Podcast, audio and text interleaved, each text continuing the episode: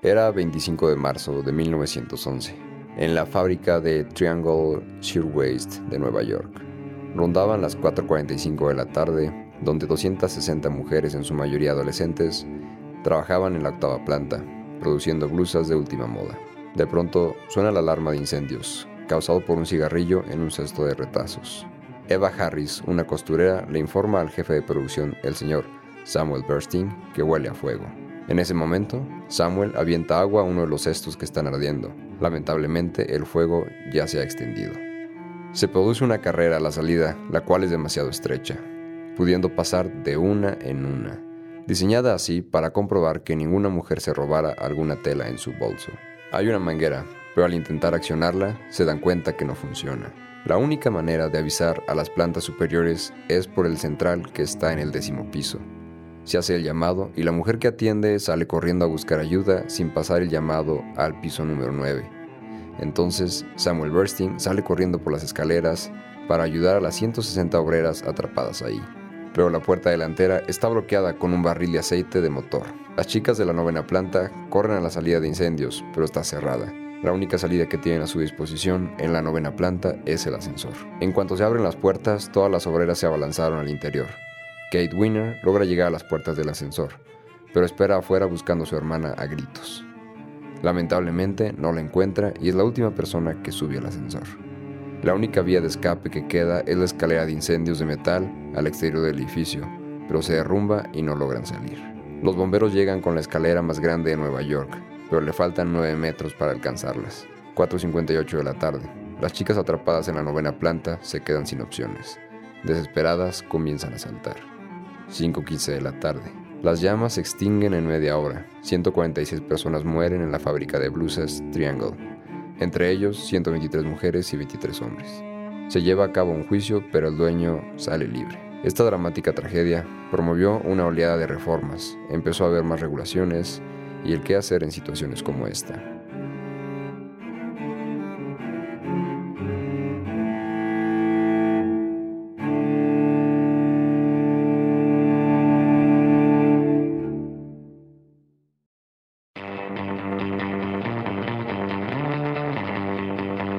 La idea de un Día Internacional de la Mujer surgió al final del siglo XIX en un mundo industrializado.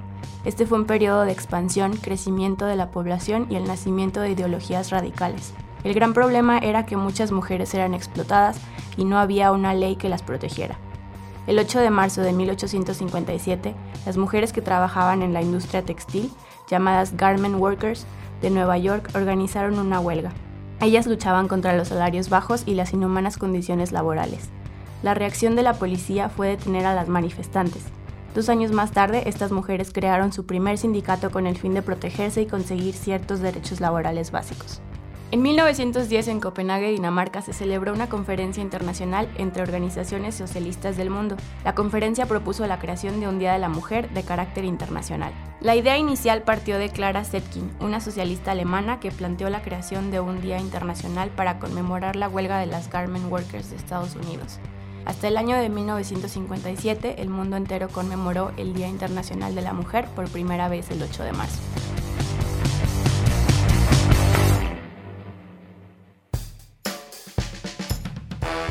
Bienvenidos a este episodio número 13. Este es el especial del Día Internacional de la Mujer, llamado La Marea Verde, en el cual como invitado tuvimos al pañuelo verde. Si no sabes aún lo que simboliza el pañuelo verde, te invito a que escuches este episodio ya que estoy seguro que aprenderás bastante. Y de igual manera, si entiendes el trasfondo de este pañuelo, te invito a disfrutar y a compartir este episodio para que más personas puedan agregarse a este tema de suma importancia para todo el mundo. Yo soy Gerardo Soler y esto es Si los objetos hablaran, el podcast donde los invitados son objetos.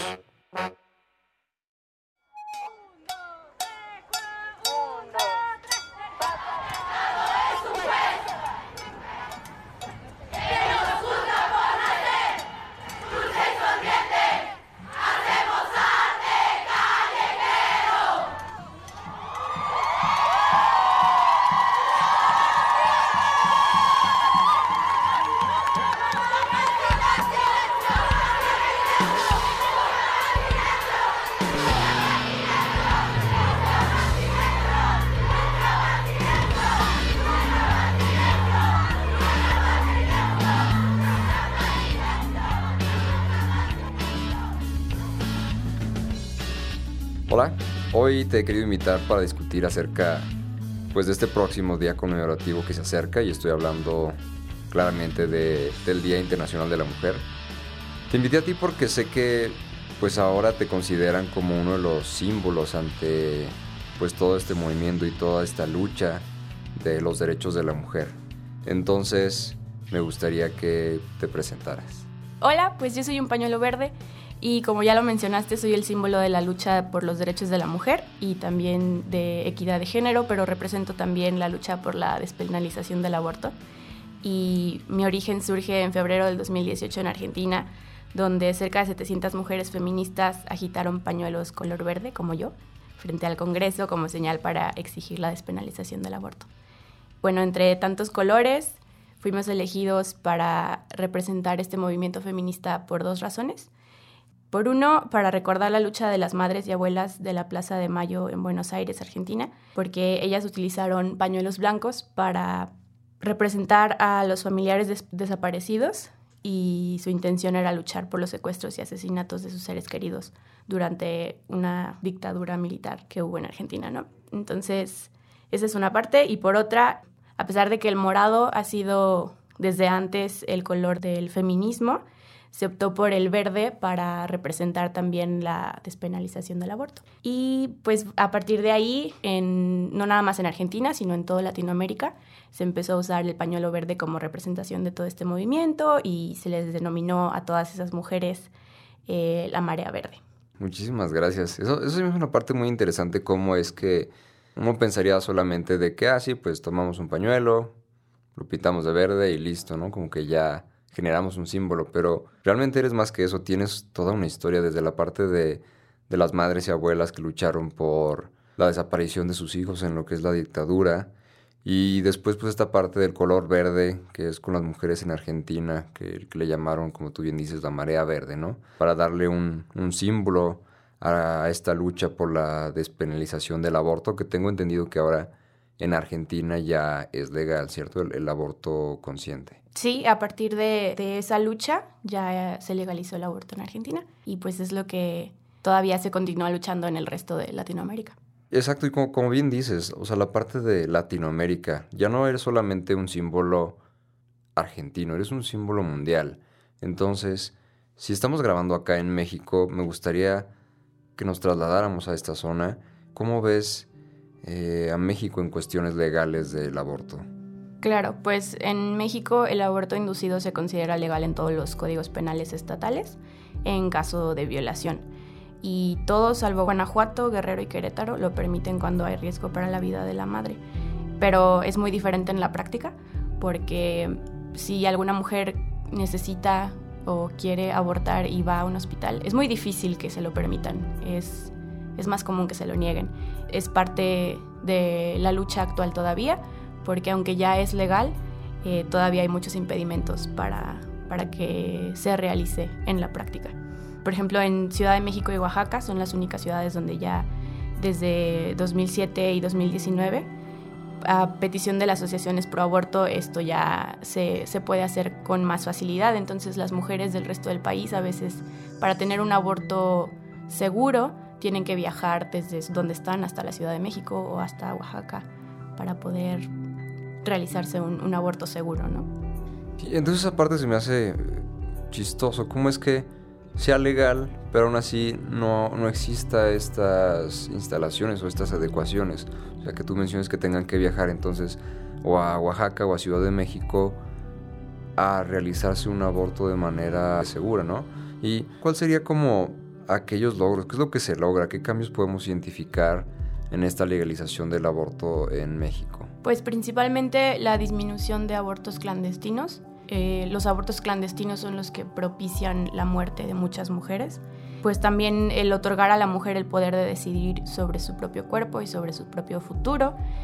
Y además de que pues, se abren temas de conversación entre, entre amigos, entre colegas, entre familias sobre lo importante que, que es la sexualidad, la educación sexual, los problemas de salud pública y la prevención de, desde la anticoncepción. ¿Y realmente ha habido un cambio? O sea, ¿tú, sientes que ha habido un cambio en este panorama que tenemos como México en cuanto a, ok, ya se legalizó el aborto, entonces pues ya no hay tantos abortos clandestinos y ya las mujeres están más seguras o, o sigue una brecha o un camino que tenemos que avanzar. Yo creo que se ha avanzado muy poco y todavía queda mucho camino por recorrer. Creo que siempre la mayoría de estas preguntas se van a resolver con la educación sexual. Eh, creo que desde, desde casa y desde las escuelas es lo que se puede hacer para que no exista más este tabú o este tema del cual nadie quiere hablar, ¿verdad? Entonces, creo que desde ahí empieza el cambio. Para que una mujer pueda ir al hospital y recibir el apoyo y recibir un aborto seguro, tiene que haber desde, desde casa eh, esta... Esta educación, por Esta educación, sí, para no eh, imponer creencias religiosas, para no imponer morales adquiridas desde... O, incluso hasta el secreto, ¿no? Como el hecho de que pues la chica llega a embarazarse y por no decirle a la familia, pues prefiere hacerlo de manera clandestina para evitar problemas con su familia. Sí, sí. Y, en números, en cifras, ¿cómo se ha visto la disminución en cuanto a, el aborto, lo que son abortos clandestinos y abortos pues ya en, áreas eh, certificadas. Vamos. Pues de acuerdo con información de la Secretaría de Salud, en la Ciudad de México desde el año 2007 hasta febrero del 2019 se han realizado 208.231 abortos, de los cuales el 47.1% lo realizan mujeres entre 18 y 24 años y el 5.6% niñas y adolescentes entre 11 y 17 años. Em, sin embargo, de acuerdo a organizaciones de la sociedad civil, se estima que en México se realizan entre 750 mil y un millón de abortos clandestinos anuales. Muchísimos. O sea, aunque, aunque ya hay abortos de manera legal, los clandestinos y donde sabemos que hay mucho, pues se llegan a generar enfermedades o la mujer pierde la vida por realizar un aborto clandestino. Entonces todavía falta un enorme camino, ¿no? Por, sí es muy grande la brecha todavía. Exacto, y, pues entonces hay que tener en cuenta que pues sí hay que mejorar la parte de la educación, hay que proveer de mejores servicios a, pues las áreas médicas en, en, otros estados, no solamente en Ciudad de México y en Oaxaca, sino que sea más asequible porque como bien lo mencionábamos, ¿no? No solamente es si la chica fue violada, sino también pues ella es capaz de decidir si, si, si quiere traer a la vida a un ser que va a cambiar completamente su vida, ¿no? Y bueno, aunque representas principalmente eh, tú como pañuelo a la parte del aborto, a la legalización del aborto, pues tenemos entendido que obviamente también ya representas todo un movimiento feminista, ¿no? O sea, es eres como la bandera del movimiento feminista tanto en Argentina como en toda Latinoamérica y tal vez parte de alrededor del mundo. Y esta parte me gustaría que que tú nos contaras qué es el feminismo, de dónde surge, qué representa actualmente. Pues el feminismo es la lucha de la equidad de género y surge en la época de la Revolución Francesa, en 1789. Y bueno, en este periodo surgió la gran contradicción que marcó la lucha del primer feminismo y sucedió que las libertades, los derechos y la igualdad jurídica que habían sido grandes conquistas de las revoluciones liberales no consideraban a la mujer.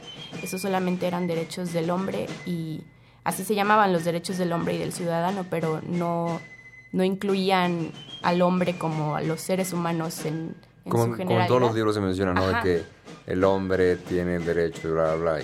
Y, en este caso fue como no. se pues involucra todo, pero aquí no, aquí solamente eran hombres y las mujeres no estaban consideradas en todos estos derechos y libertades. Entonces, a partir de aquel momento en Europa Occidental y Norteamérica se inició un movimiento que, el cual pues se llamó feminismo y que luchó por la igualdad de la mujer y su liberación. Y durante este periodo el principal objetivo del movimiento de las mujeres fue el otorgamiento del derecho del voto y pues así surge el movimiento feminista. Ok, y ahora ya es más que solo el derecho del voto, ¿no? Ahora, ahora, ahora ¿qué representa? Pues es que ha sido una lucha pienso que no, no tiene fin todavía y aunque se otorgó el voto, se otorgó el derecho de que las mujeres fueran a la universidad, de que pudieran adquirir su propiedad o se sigue luchando por igualdad de género, por la brecha salarial en los trabajos, eh, por la discriminación de las mujeres en el área laboral.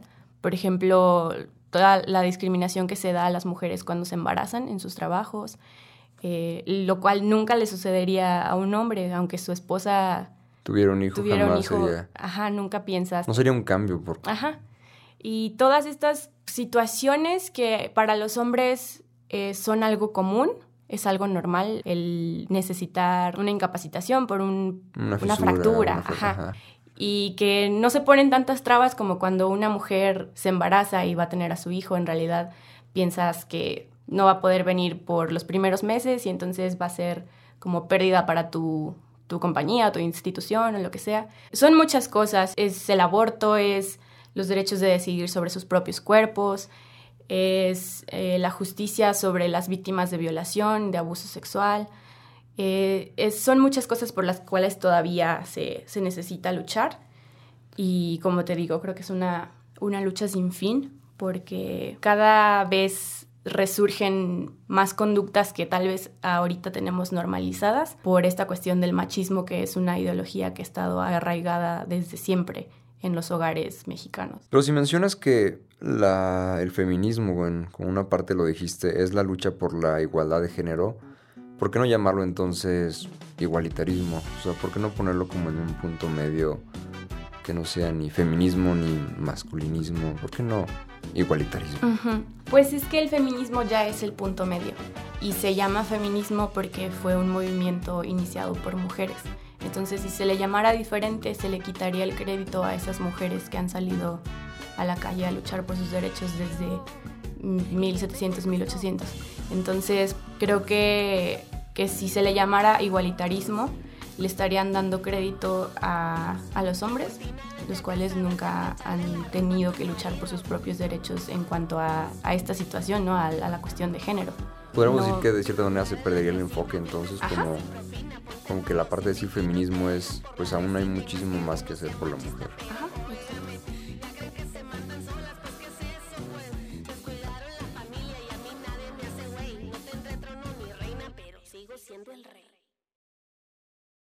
¿Crees que un hombre se puede hacer llamado feminista y puede ser parte de estas protestas? ¿O cuál es el lugar del hombre en este movimiento? Creo que no hay problema en que los hombres se llamen feministas, pero se hagan llamar feministas.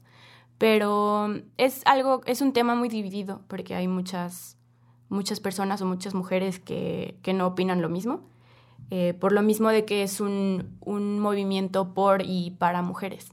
Creo que, que si lo llevas a la práctica, tú, Gerardo, como hombre, pues está bien. O sea, que te llames feminista si, si realmente estás viviendo en, en este feminismo, en esta equidad, en este apoyo hacia las mujeres que hay a tu alrededor. Pero en cuanto a la a ser parte de las protestas, yo creo que, que todavía no, principalmente porque hay muchas personas y muchos hombres que se quieren colar de, del movimiento, que se quieren colgar de, no sé, de la popularidad o de la fama que está teniendo en estos tiempos. Y también eh, las protestas son, son eventos en los que las mujeres se reúnen para luchar por sus derechos, pero también es un espacio en el que ellas deben de sentirse seguras.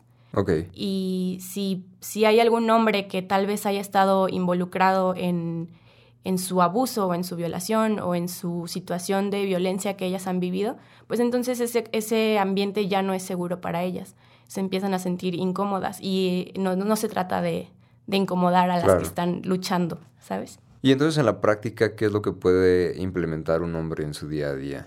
Vamos, para algunos será una respuesta obvia que yo tal vez también la tenga, pero me gustaría que tú nos aclararas de tu experiencia que has escuchado entre todas estas protestas, eh, que eres portada por una mujer feminista y que seguramente has escuchado opiniones. ¿Qué, qué crees que debería hacer el hombre, en, sobre todo en la sociedad mexicana, para apoyar este movimiento feminista y más bien buscar esta igualdad? Pues creo que lo principal sería informarse y educarse más sobre realmente lo que es el feminismo, porque muchas veces se habla de feminismo en un tono despectivo o peyorativo. Se les llama a las feministas de nombres muy despectivos. Claro, que ni Eh, siquiera a veces tienen relación. con- Ajá. Entonces, eh, no, es una, no es una lucha en la que eh, el hombre tiene la culpa de absolutamente todo, pero sí, sí es algo lo que sí es algo en que las mujeres no se pueden sentir identificadas porque los hombres ya nacen con estos privilegios. O sea, tú no te levantas en la mañana pensando qué te tienes que poner para que no te acosen en la calle. O no te tienes que salir de tu casa pensando a qué hora vas a regresar, si cargas con, con el taser o si cargas con el gas pimienta. Entonces, es, una, es hacer conciencia por parte de los hombres de todos los privilegios que ustedes tienen y también hacer uso de ellos para, para el bien. Por ejemplo, si tú te encuentras en la calle a una mujer y ves que, que está en una situación incómoda, intenta ayudarla. Si ves que en tu, en tu espacio laboral eh, hay injusticias, hay inequidad, eh, hay discriminación, ayudar y alzar la voz, no quedarte callado, no quedarte viendo. También dejar de normalizar la idea de que las mujeres son las únicas que pueden hacer el aseo en la casa. Sí, claro. Y, que los hombres ayudan, entre comillas. o porque si vives en una casa, pues es tu casa, tienes que hacer algo para, para que tu casa esté limpia, ¿no? O sea, no es como de, ay, le voy a ayudar a mamá con los trastes. Pues es tu casa, lava tus trastes. Eh, es tu casa, lava tu ropa, barre tu cuarto, no sé. Em, sí, como dejar de normalizar todas estas ideas que, que se les han inculcado desde niños a los mexicanos.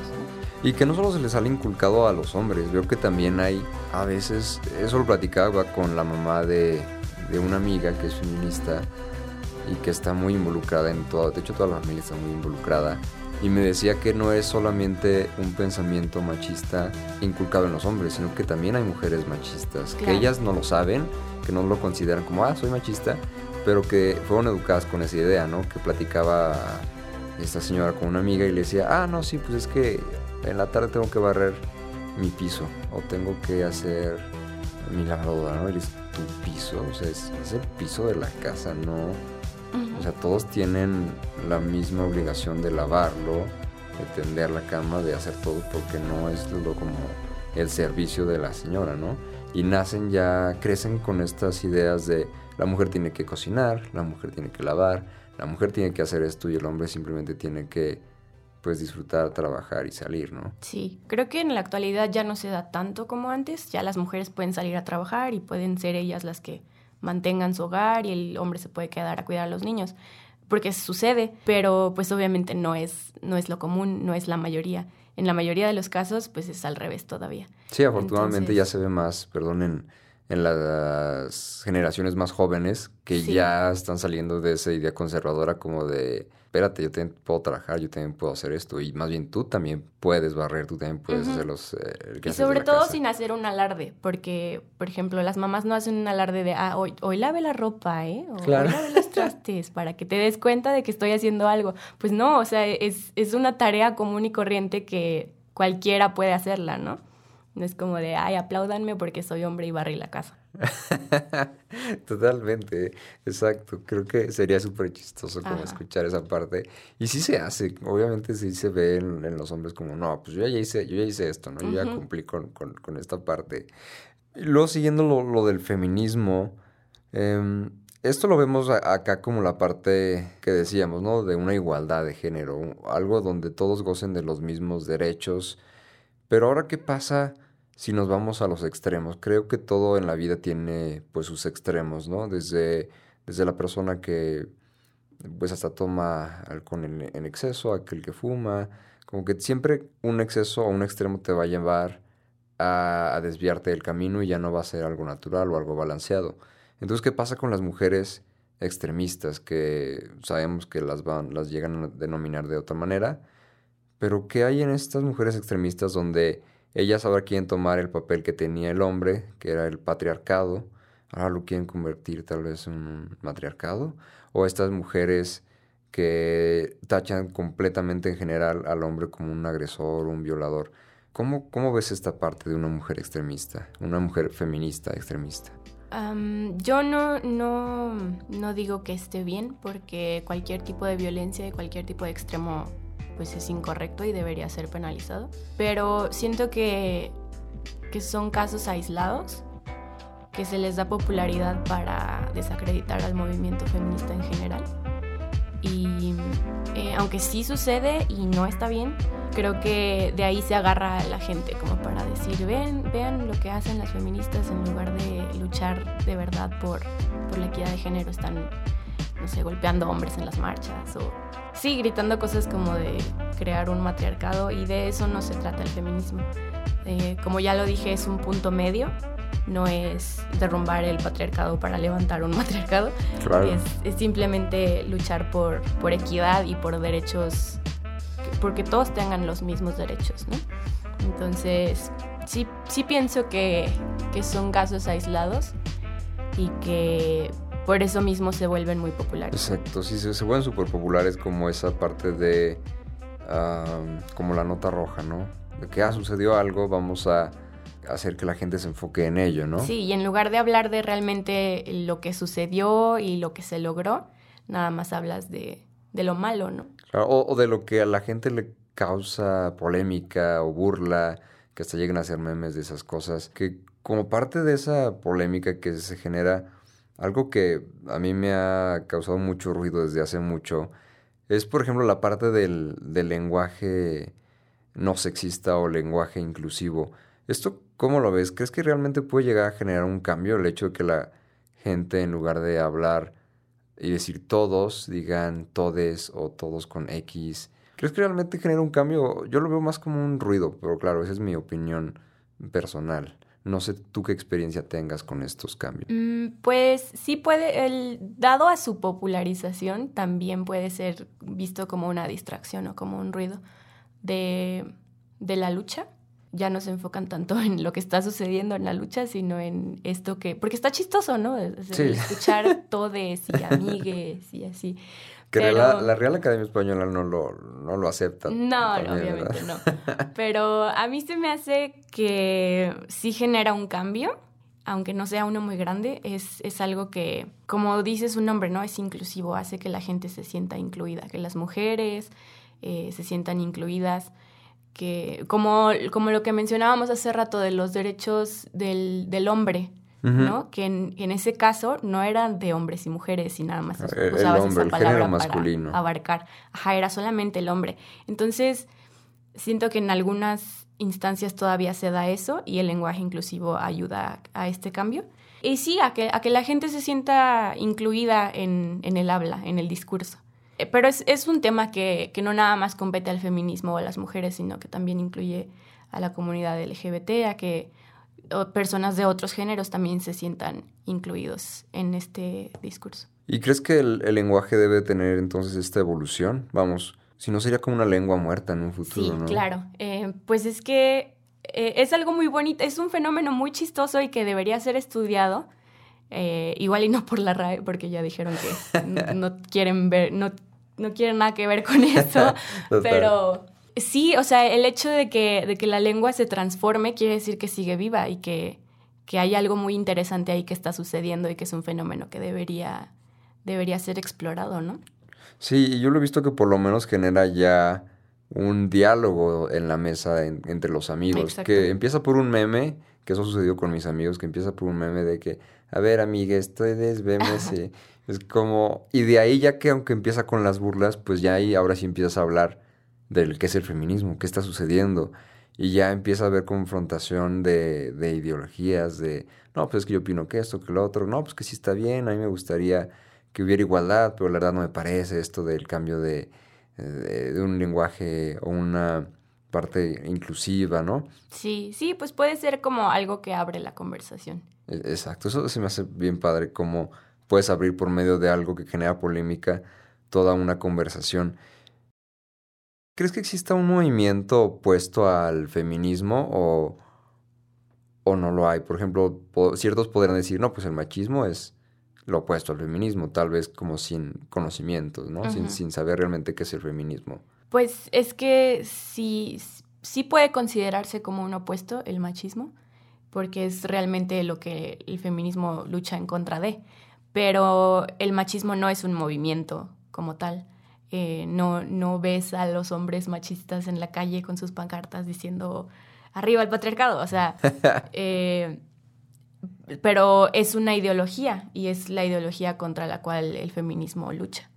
Entonces, sí, sí puede que sean opuestos, pero no es, no hay un movimiento como tal que sea opuesto al feminismo. Porque como vamos a la parte de nuevo, lo que decías, no es la igualdad. ¿Cómo puede haber algo opuesto cuando es este movimiento el centro, ¿no? De, de la equidad de, de género.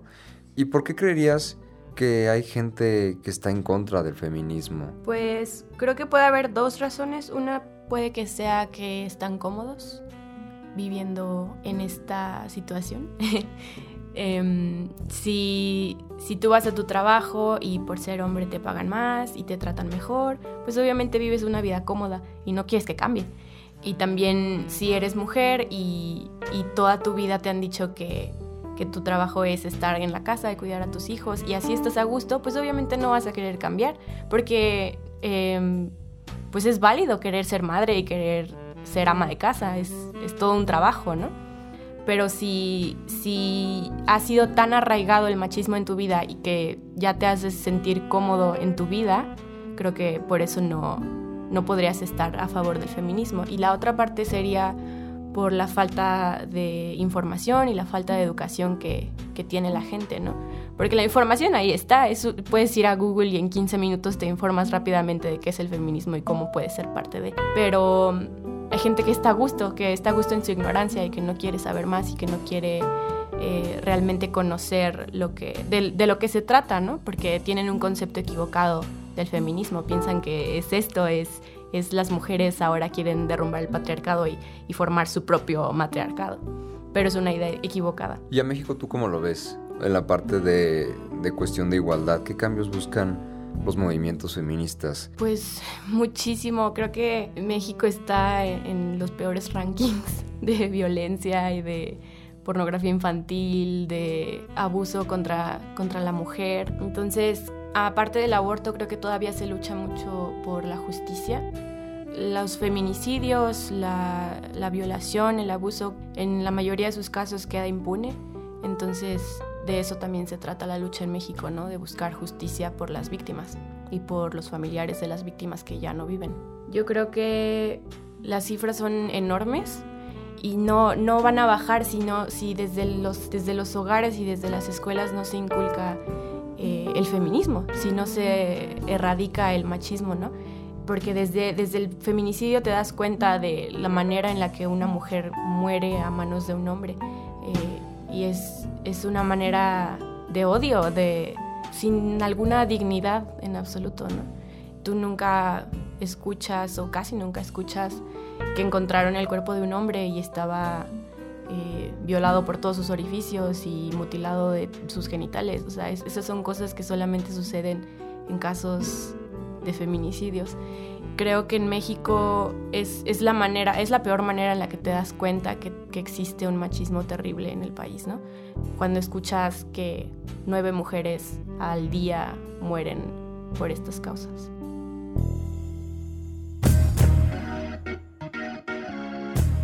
Hola, soy Gerardo Soler y antes de seguir disfrutando de este episodio, quiero aprovechar para compartirles lo siguiente. Si ya has escuchado episodios anteriores a este, seguramente recordarás que les iba a compartir dos enormes sorpresas. Pues bien, la primera ya se las he compartido previamente y fue la inauguración del nuevo podcast Safety Program, un muy interesante proyecto desarrollado con mi amigo el capitán Kevin Estrada y yo como director creativo y co-host.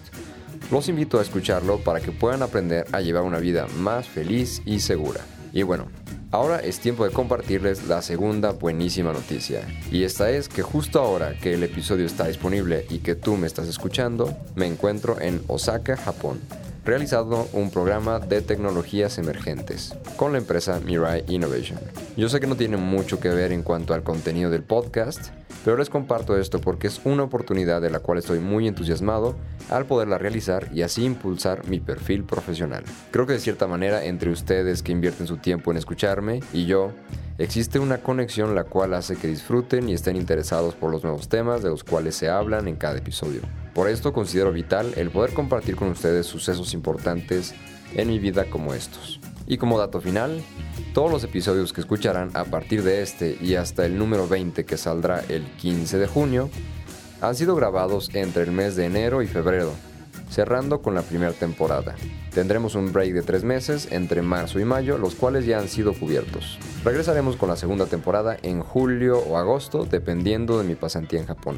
Aún así, les recuerdo que los episodios ya han sido grabados y programados para que puedan seguir disfrutando de nuevos episodios el primer lunes y mediados de cada mes. De igual manera, nos pueden seguir en redes sociales para conocer más acerca de cada episodio y aquellos que vienen para estos próximos meses. Habiendo compartido con ustedes este mensaje, seguimos con el episodio.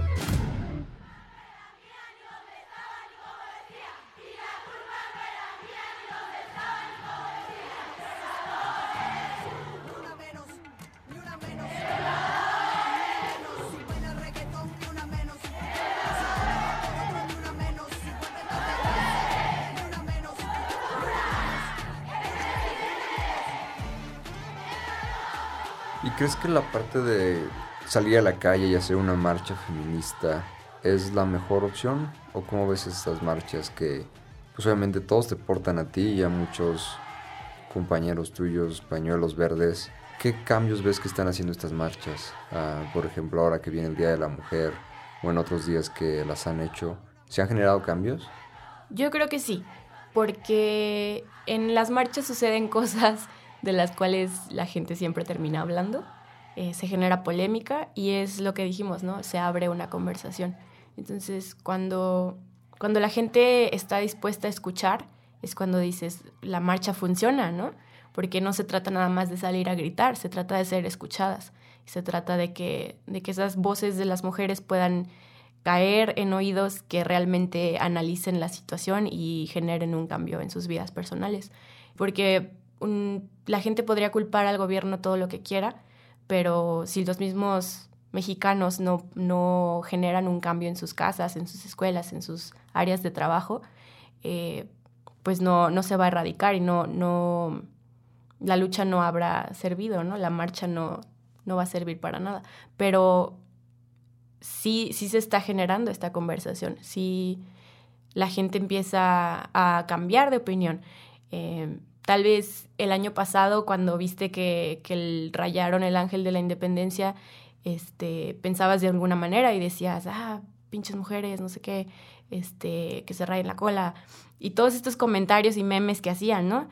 Y, y luego ves realmente, te informas y ves las cifras y dices, ah, por eso rayaron el ángel, por eso están enojadas, por eso están frustradas, por eso van y gritan y rayan, porque ah, están sucediendo injusticias en todo el país que la gente por fin se está dando cuenta, ¿no? Y por fin está hablando de eso. ¿Y, no crees que a veces lo que sucede, por ejemplo, lo que mencionaste, eh, en el Ángel de la Independencia y aquí en San Luis donde grabamos, rayaron y pintaron la entrada del edificio universitario, a veces ese ruido lo desenfoca o, o sí genera eh, un cambio? Yo creo que sí genera un cambio, porque si si las feministas del colectivo de aquí de San Luis que fueron a quemar la puerta de la universidad no hubieran hecho eso y se hubieran sentado ahí con sus pancartitas nada más, tal vez no hubiera generado toda esta, todo este ruido y toda esta,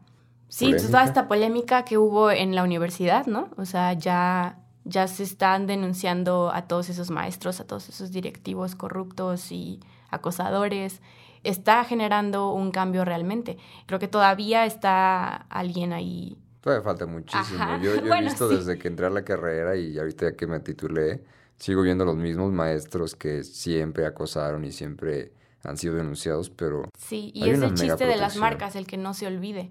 El que, ah, bueno, ya, ya quemaron la puerta y ya quemaron a este, quemaron figurativamente al, al profesor este, al directivo, pero pero puede que en un semestre más pues ya se les olvide y lo vuelvan a poner ahí a dar clase o lo que sea, ¿no? Que es lo que normalmente sucede. Pero en las marchas esto es lo que se vuelve a recordar. Como dejar la lucha sigue en pie y, y, todavía no acabamos. Y hay mucha gente que necesita salir a la luz a decir, esta persona es un abusador, esta persona es un violador, esta persona es un corrupto. Este... Y por lo menos ya se deja una marca, ¿no? Ya se deja un antecedente. Un precedente, sí. Exacto, de todo lo que se está haciendo. Para terminar entonces esta parte de, la entrevista, me gustaría pasar ahora a la, parte de preguntas de, reflexión y cierre. Primero, creo que ya se ha mencionado mucho, pero me gustaría recalcarlo, ya lo hemos mencionado en la entrevista, ¿qué debemos hacer como sociedad para sumarnos a este movimiento y lograr esta igualdad? Creo que educarnos, buscar información, buscar fuentes, acercarnos con gente que conozca más que nosotros. A veces es difícil aceptar que, que no dominas un tema, ¿no? Y que cuando no dominas un tema no quieres ser parte de la conversación porque no quieres escucharte tonto. Pero eso es muy fácil, o sea, abres Google y en 20 minutos ya sabes del tema. Bueno, pero también depende de qué fuentes, ¿no? Ah, claro, o sea, para eso acercarte a alguien que sea de confianza y que dices, bueno, esta persona sí sabe, sabe más que yo, y le voy a preguntar, ¿no? O desnormalizar todas estas conductas, como ya dije, que se le celebran al hombre por algo que en la mujer son el pan de cada día, ¿no? O ayudar en, lo que se pueda. Si eres hombre y ves que algo está sucediendo en la calle, acercarte. Si eres mujer, también acercarte, porque también de eso se trata la sororidad, ¿no? De apoyarse entre mujeres, de no hacerse sentir menos o, querer resaltar o sobresalir en, en, tu área laboral por el simple hecho de esta brecha de género, ¿no? Y eh, en la parte que mencionas de informarse, para aquellos que queremos conocer todavía más en lo que compete a la parte del feminismo, ¿qué información nos recomiendas? Ya sé que mencionabas Google, pero si fuéramos más explícitos, ¿qué, ¿a quién podemos leer? ¿Qué series podemos ver? ¿Qué, redes sociales podemos eh, seguir? En Netflix hay un documental, se llama En pocas palabras, y tiene, cada episodio es un tema diferente, pero tiene un par de episodios sobre feminismo, sobre la lucha de las mujeres, eh, pues está también, por ejemplo, las biografías, los documentales que son como biografías, por ejemplo está el de Él me llamó Malala, sobre la historia de Malala. Hay una película sobre las sufragistas, así se llama, las sufragistas, con la actriz Carey Mulligan. Puedes leer a Virginia Woolf. Ah, hay un libro para niñas que está muy bonito para enseñar feminismo desde las, a las niñas chiquitas. También creo que hay uno para niños pero es sobre mujeres extraordinarias, desde artistas a científicas, escritoras. Se llama Cuentos para dormir para niñas rebeldes, algo así. Buenísimo. Ajá. Y yo creo que pues acercarte a, las personas que, conocen de esto, ¿no? En, en, el caso de San Luis están las chicas de Nipol, en Instagram como NipolMX. Ahí publican trabajo de mujeres, de mujeres mexicanas, fotografía, video, eh, cosas muy artísticas, pero también organizan pláticas. Eh, hay un evento que hacen creo que cada mes que se llama Pizza y Feminismo, donde te sientas a comer pizza y platicar sobre experiencias propias y sobre... ¿Eso es solo para historia mujeres? de feminismo, sí, eso es solo para mujeres. Ok. Ajá, es un ambiente en el que las mujeres son bienvenidas y pueden sentirse seguras porque pues son puras mujeres. Claro. Buenísimo, muchísimas gracias por esa información. Sí, de nada. Y ahora como últimas dos preguntas, como bien escuchamos en la introducción de este episodio, pues la principal intención que tuve para este especial fue pues para conmemorar el Día Internacional de la Mujer, para informar a la gente y a la sociedad del porqué de, desde su origen ah, y pues también además de la situación actual que se está viviendo y las acciones que se están tomando pues a nivel mundial, pero sobre todo aquí en México en busca de esta de igualdad de género. Por lo cual como penúltima pregunta, me gustaría preguntarte, ahora que se acerca este día, este Día Internacional de la Mujer, ¿de qué manera debemos de recibirlo y de qué manera se debe de conmemorar? Pues creo que, como bien dijiste, se debe conmemorar, no celebrar, porque no es una fiesta, no es, no es como el Día de las Madres, no es como San Valentín, que llegas y le das flores a tu novia y le dices, ah, feliz Día de la Mujer. No es algo que, que se celebra, es es simplemente para recordar la lucha que, inició y cómo, cómo se sigue luchando hasta hoy en día, ¿no? Creo que lo que debemos hacer realmente para conmemorar el 8 de marzo es informarnos, es compartir esta información con nuestros conocidos y abrir conversación eh, en nuestras casas, en lugares con nuestros amigos, para que esta conversación deje de ser tabú, para que hablar de feminismo deje de ser tabú y deje de ser algo que se juzga, ¿no? Entonces, solo para que quede claro, no es un hecho de ir con todas las mujeres que conoces y decirle, feliz día de la mujer, te regalo esto. sí, no. Em, Porque la mercadotecnia hay que destacarlo, así lo ve ahora, así te lo venden. Sí. De tienes 20% de descuento y regala a la mujer que amas o felicita a la mujer en su día y dale esto. Sí, sí, bueno, eso siempre va a suceder en, en nuestro sistema, ¿no? con cualquier fecha importante, pero, pero no, no se trata de eso, no se trata de, de generar consumismo, sino de, de generar un cambio. Conciencia. Y de informarse. Ajá. Buenísimo. Y ya como última pregunta, tú eres un pañuelo verde, tú has vivido toda esta parte del movimiento, tienes la fortuna de estar con una mujer que es feminista y está en este movimiento y busca esta igualdad y está informada y tiene pues metas y sueños, la idea de que pues se dé a conocer más este movimiento, que se haga conocer a todos estos delitos que están sucediendo. Vamos, tienes ideales que compartes y, tienes una historia detrás de ti, no solamente es el movimiento feminista, también es la idea de las mujeres, las madres y las abuelas de Argentina, eh, la legalización del aborto. Entonces, de todo este conocimiento, de toda esta experiencia, ¿cuál es tu mayor sueño en la vida? Mi sueño en la vida sería que mi dueña, la persona que me porta, pueda cumplir sus sueños y pueda regresar a su casa sana y salva todos los días y no tenga que preocuparse tanto en el futuro de la violencia que se está viviendo en contra de las mujeres en este país, ¿no? Y que todas esas mujeres que, he visto en las marchas, a las que me han llevado, puedan realizar sus sueños y realizar sus metas y no ver su género como un impedimento para realizar todas estas, todas estas metas, que yo quede guardado en el closet como un recuerdo junto con los otros pañuelos y que ya no me tengan que usar, que ya no tenga que luchar por sus derechos, porque tal vez ahorita la lucha por los votos, porque las mujeres puedan votar, suena como algo absurdo, porque ya es algo que, que es normal, ¿no? Que sucede. Y ojalá que en el futuro también se vea algo absurdo, que las mujeres salieran a luchar para estar vivas y para que no las violen y para que no las maten y para que haya justicia, para que puedan decidir sobre sus propios cuerpos que se vea como algo absurdo, como algo del pasado.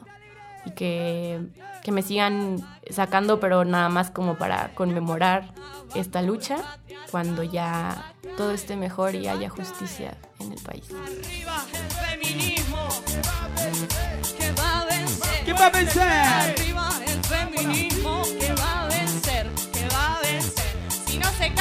Tumbamos. ¡Esa! Juntas, hermanadas, por el aborto seguro, legal y gratuito. ¡Vamos, che!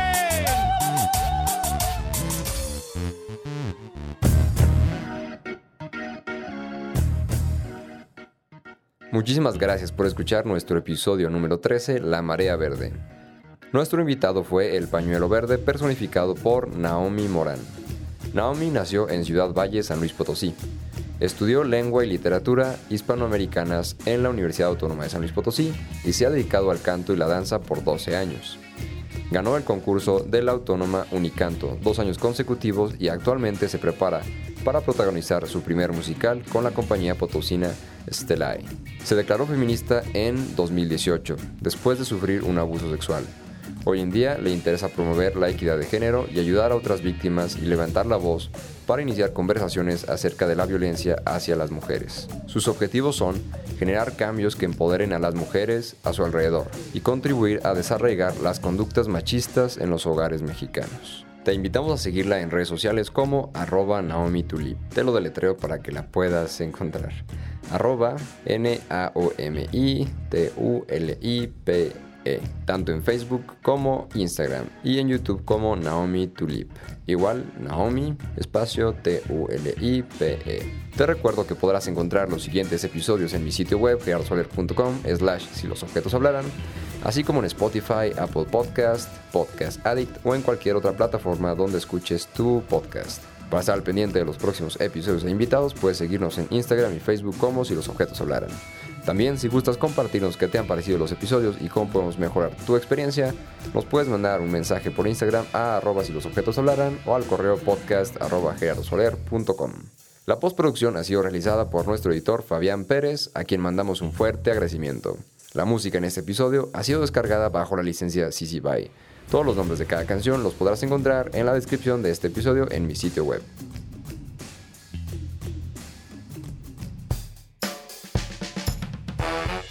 Muchas gracias por escucharnos y compartirnos. Yo soy Gerardo Soler y estuviste escuchando Si los objetos hablaran. Hasta la próxima.